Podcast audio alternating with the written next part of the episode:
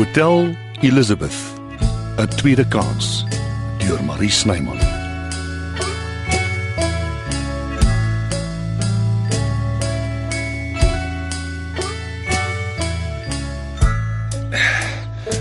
Sê, hoe gaan dit met die liefde van my lewe en die ma van my drie pragtige kinders? Hallo Albie. O, oh, sjoe, die blomme is te mooi vir woorde. Baie dankie. En dit gaan uitstekend met my en met die neelsies. Al die personeel sê hulle kan nie glo hoe sterk die oudjies is nie. Aard na hulle pa is wat ek elke keer vir hulle sê. Maar gelukkig is hulle net so mooi soos hulle ma. Mmm. O, oh, hulle ruik heerlik. Ek is mos mal oor blomme. En jou gunsteling sjokolade. Ooh, dit gebeur is presies waarvoor ek lus is. Mm, mm, mm. Jy het altyd daarvan in jou laaikas. Nou, Ek hou jou fyn dop. Sjokolade is goed vir mamma se. Dis wat die suster net nou vir my gesê het. Ek beter hier wegsteek voor sy dit sien. Maar jy sê dan sy sê dis Ja, maar ek is bang sy grap sit. Sy het 'n vreeslike soet tand daai een. Ah, En dit? Wat is dit? sy 'n String parels. Dis beeldskoon. kom ek kom ek sit dit vir jou aan. So ja. Dan sê uh, wil jy kyk? As jy speel, hoe lyk dit? Dit is baie mooi, maar Maar maar wat my prinses? Uh, As jy nie daarvan hou nie, kan ek dit omruil vir iets anders te Nee, nee, ek, hou baie daarvan. Dit is net bring parels nie ongeluk en hartseer nie. Daai ou by geloof. Nee, wat dis 'n klomp strooi. Ek kan nie wag dat jy dat julle huis toe kom nie. Oh, ek ook nie. Ek verlang baie veral in die aand wanneer ek met jou wil gesels soos altyd en jy's nie hier nie. Maar ek wonder net hoe gaan dit wees met die neelsies in ons kamer. Ai, hulle hulle het nou name. Ek moet dit net onthou. Alles sal perfek wees. Jy sal sien. Ja, dit sal nie. Ons moet seker finaal besluit of ons na huis toe wil trek of nie. Nee, Albie, ek wil in Hotel Elizabeth bly. Dis waar ek op my gelukkigste voel. Dis waar ek deel is van 'n familie en ek wil hê my neelsies al drie my kinders, hulle moet dit ook hê. Is dit hoekom jy elke liewe mens in die hotel vernoem het? Maar ons het dan gepraat daaroor voor die tyd. Jy kan nie nou kwaad wees vir my daaroor nie. Nooit. Ek dink dit is so bedagsaam en oulik en, en oorspronklik en My Albie, dink jy regtig so? natuurlik. Net so bedagsaam en oulik en oorspronklik soos jy. Mis almal nou vreeslik baie. En hulle vir jou. Maar hoekom kom kuier hulle dan nie vir my nie? Ek dink Frans en Sonja Hallo, hallo, hallo, hallo. Hoe gaan dit met die mooiste mamma in Gauteng? Oh, sadly. Oh. Kommie. oh. oh, wat het jy als in daai mandjie? Alles en nog wat. Oh, sit hier. Ek weet mos hospitaalkos is nou nie juist van die lekkerste nie. Ag, hulle probeer seker maar hulle moet so baie mense tevrede stel. Ooh. Is dit wat ek dink dit is? My spesiale hoenderpastytjies, o ja. Ooh. Ooh, heerlik. Oh. Uh nou ja, is tyd vir die vyfde wiel aan die wa om seker te verkans. Ai, Albie, nee, moenie so sê nie. Ek terg jou. Maar ek moet regtig gaan. Baie dinge om te doen. Mm, mm. Mm, Sien jou later weer. bye, stuur groete. En en nou Sadly.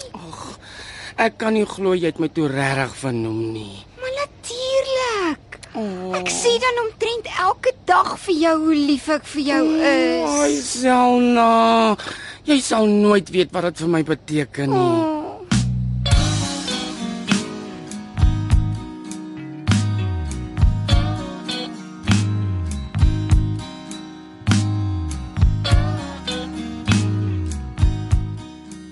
Ek gaan die verduiwelse plek verkoop. Op 'n veiling sit en klaar. Dit moet waai. So gou as moontlik. Wag so 'n bietjie. Wat van die stuk papier wat jy onder my neus gevryf het met 'n salarisaanbod wat te goed is om waar te wees? Ek het Samir die ander werk bedank. Natuurlik sal ek nie teruggaan op my woord nie. Ek sal jou betaal totdat jy 'n soortgelyke aanbod kry. Wat van jou kosskool, jou bekendstellings, al jou planne? Ek voel asof ek teen 'n oormag baklei. Ek ek sien nie meer kans nie, Karel. Ek is moeg. So nou los jy alles net so. Dis hoe ek jou leer ken dit nie. Glo my, dis ook nie hoe ek myself ken nie. Ek is moedeloos. Dis my 'n vreemde gevoel. Ek is van nature 'n vasbyter. Nou bly dan by jou natuur. Moenie sommer net opgee nie. Ek weet jy bedoel goed. Kan maar ek jou 'n storie vertel van my pa? Hy het alles verloor. En ek bedoel letterlik alles. Besigheid, huise, karre, Hoeso? slegte besigheidstransaksie. Dis dan juist wat ek wil verhoed. Sy vernoot het hom ingedoen. Almal het gedink hy sou gaan lê. Maar my ma het by hom gestaan. Hulle het albei vir ander mense gaan werk. My pa het selfs 'n tweede werk gedoen na ure en naweke. Toe kom maar 'n kans om 'n klein besigheid te koop en op te bou. En hy vat dit. En daar kom hy weer bo uit. Wat kyk jy my so? Glo jy my nie? Jy het nog nooit iets persoonliks vir jouself kwyt geraak nie. Dis maar. Dis my vreemd. Nou, so word dit nog my lewe lank verkeerd opgesom. Oppervlakkige vroue jagter met geen diepte of insig nie.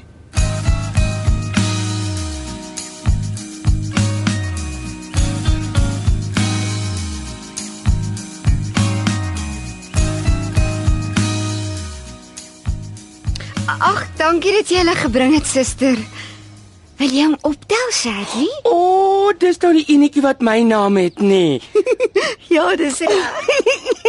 Oh, nee, los maar liewe. Hy slaap so lekker. Mm. Maar een ding moet jy weet, vir hom gaan ek liderlik voortrek.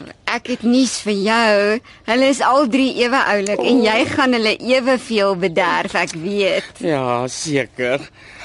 O oh. oh, ja. My ma het toe gebel om te sê hoe jammer sy is oor alles. Ek neem maar nie kwaadlik nie. Ek het dit gesê. Ai, nie een van ons het perfekte lewens gehad nie, Shirley. Mm. En ons ken almal hartseer. Maar een ding is verseker. Ons kan iets aan ons toekoms doen. Mm -hmm. Ons hoef nie vas te klou aan die ellende nie. Hm? Jou kindertjies is baie gelukkig om vir jou vir 'n ma te hê, Selma. en Albert vir 'n pa. O, en jou vir 'n oom en 'n naamgenoot. Oh.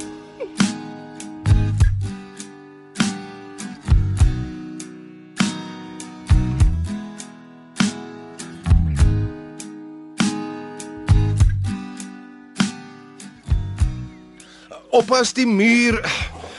Moenie die kinders se bekkies stamp nie. My vrou sal my nooit vergewe nie. Dit gaan wild hier. Ek moet alles regkry voor Zel na huis toe kom met die babas.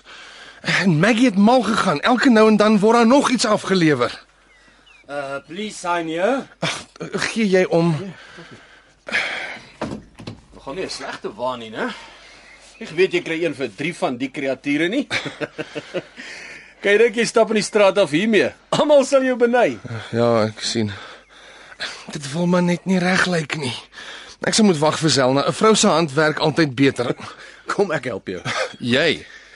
Begin met die bekkies by die baaivenster. Is in die son vir hitte, maar uit die trek uit. Uh skuif 'n bietjie daar. Uh, uh, nie teen mekaar nie, anders kan mense nie tussendeur beweeg nie. Ja, dit lyk nogal goed. Dan sit die stootwaandjie hier aan die muur se kant langs die bed vir wanneer hulle saans gesis moet word. Hoe het jy geweet dis waar Zelna slaap? ek gaan maar net met die feng shui. Is dit nie lankal al uit die mode nie?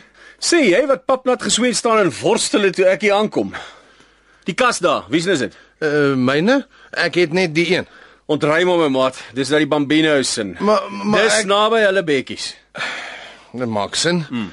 Mense sweer jy het hierdie al van tevore gedoen. het jy? In nie my soort tydverdryf nie. Ek is uh, prakties, dis al. Dis goed om te weet, veral as al drie saans gelyk begin huil. Sorry Pel, daai is jou afdeling. sien dit as 'n avontuur.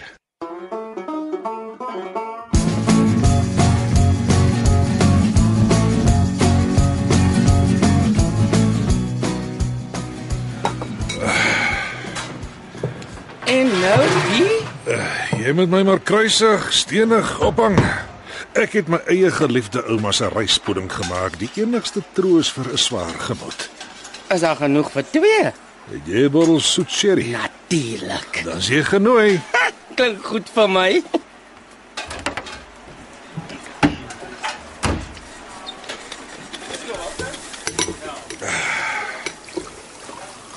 Mm, Ryk en ryk, heerlik.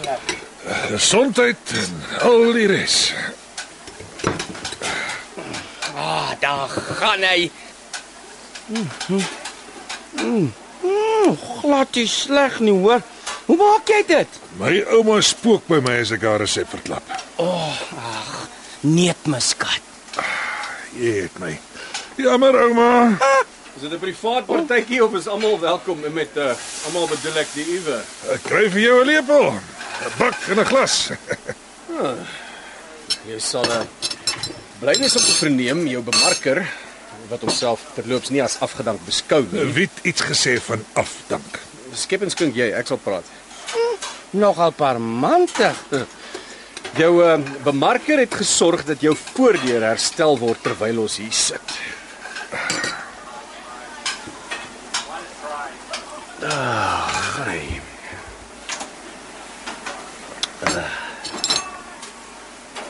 Hmm, nie sleg nie, hè? Hey.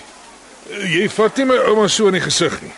Jy gebruik sultanas in plaas van rosyne en jy week hulle eers in iets. Soet sherry. Ekskuus, uh, dames, kan ons vir 'n oomblik wegbreek van resepte af?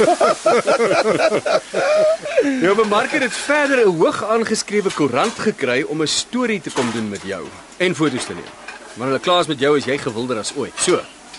Wat sê jy daarvan? So, ek moet nog sherry kry.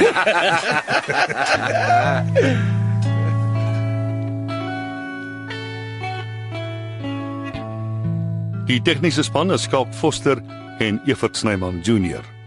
Hotel Elizabeth, 'n tweede kans, word geskryf en opgevoer deur Marie Snyman.